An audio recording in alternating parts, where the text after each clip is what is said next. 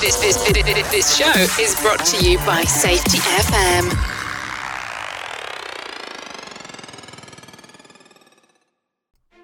When you think about the ancient title of knight, what do you think of? Someone who is honorable, brave, helpful, and chivalrous. Many of those old orders still exist, and they help people unify and develop leaders in the community. In March 2020, at the beginning of the pandemic, Safety Knights was formed. It's an online community created by and for safety professionals. I joined and was blown away. We share information to develop and support leadership within the safety community. Our members come from all areas of safety, and the best part of all of this? It's free. We are not like some of those other safety groups that charge money or are subject to the whims of censors and group administrators. Visit Safety Knights at safetyknights.com. That's Safety Nights, and Nights is spelled with a K. The following program is rated for mature audiences. It may contain adult language, adult situations, and frank safety discussions. The names and certain details have been changed to protect the safe and the unsafe. But believe me, every item in here is true. All War is Deception, today on Safety Wars with Jim Polzel. I have a reading list for all my new safety professionals that I bring on board, and Sun Tzu's Art of War is on it. I often quote or use the ideas in the book with them when we are dealing with people who are our adversaries.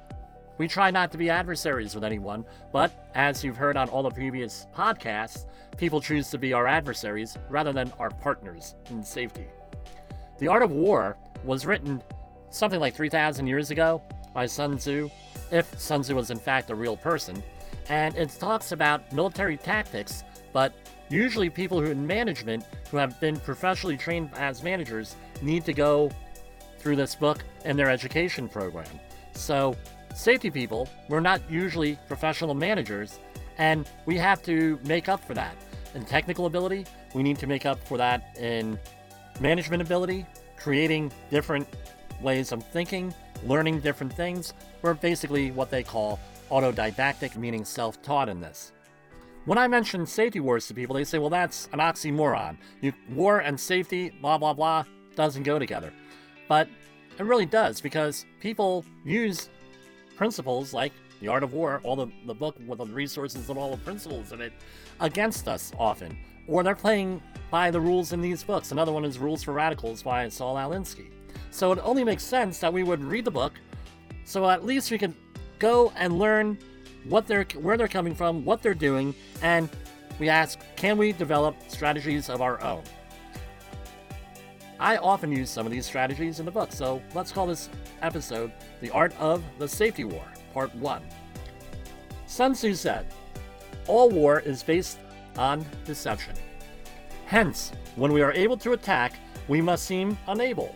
When using our forces, we must seem inactive. When we are near, we must make the enemy believe that we are far. When we are far away, we must make him believe we are near. End quote. How does this bear out with the safety war? Where am I going with this? You're probably thinking. My question is pause. And I'm going to ask you a question, and I'm going to ask you to pause for a couple of seconds and think about what your answer is. How many times have we been deceived on a project? It comes in many forms deception. Here are some of the ones that I get. Hey, Jim, my employees are trained. And then you go out there and they have a very good thing on paper. So they think that you're they're great, they're all trained, and then you go out there and you find out, wow, this work crew really doesn't know what they're doing. So this is a form of deception. Here's another one. There's no OSHA regulation on that, therefore I don't need to do that. And they believe that sometimes, but often that's a tactic to see how sharp you are as a safety person. They expect you to ignore things like the general duty clause. Here's another one. You can't smell it, therefore it can't hurt you.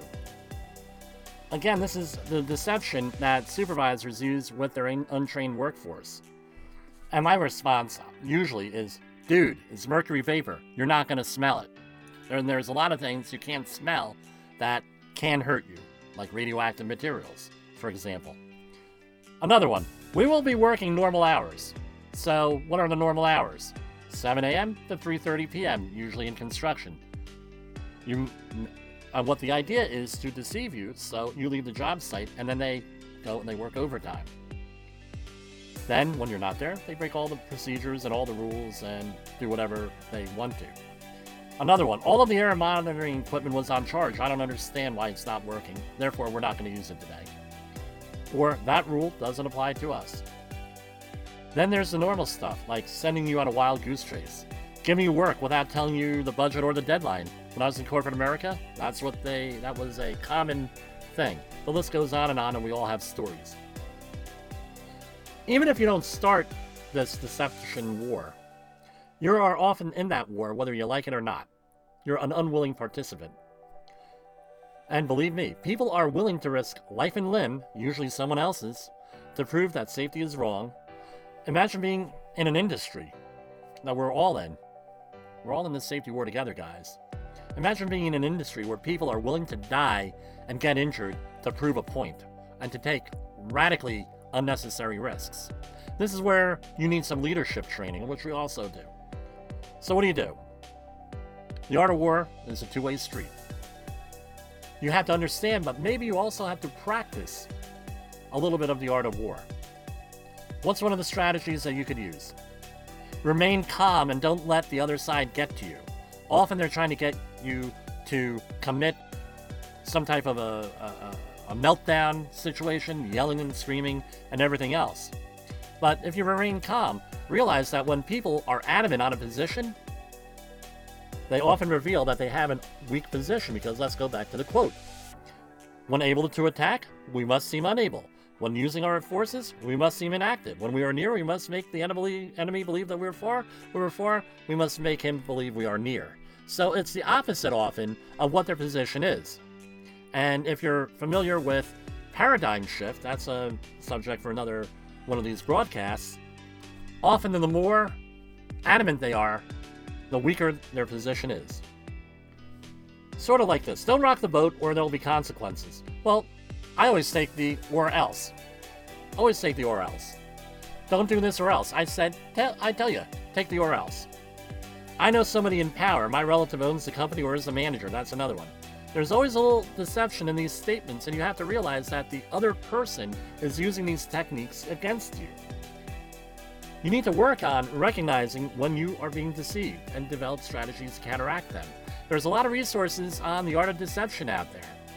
I use a couple of them in my training classes. What you need to do is treat the safety war. Use the Art of War by Sun Tzu.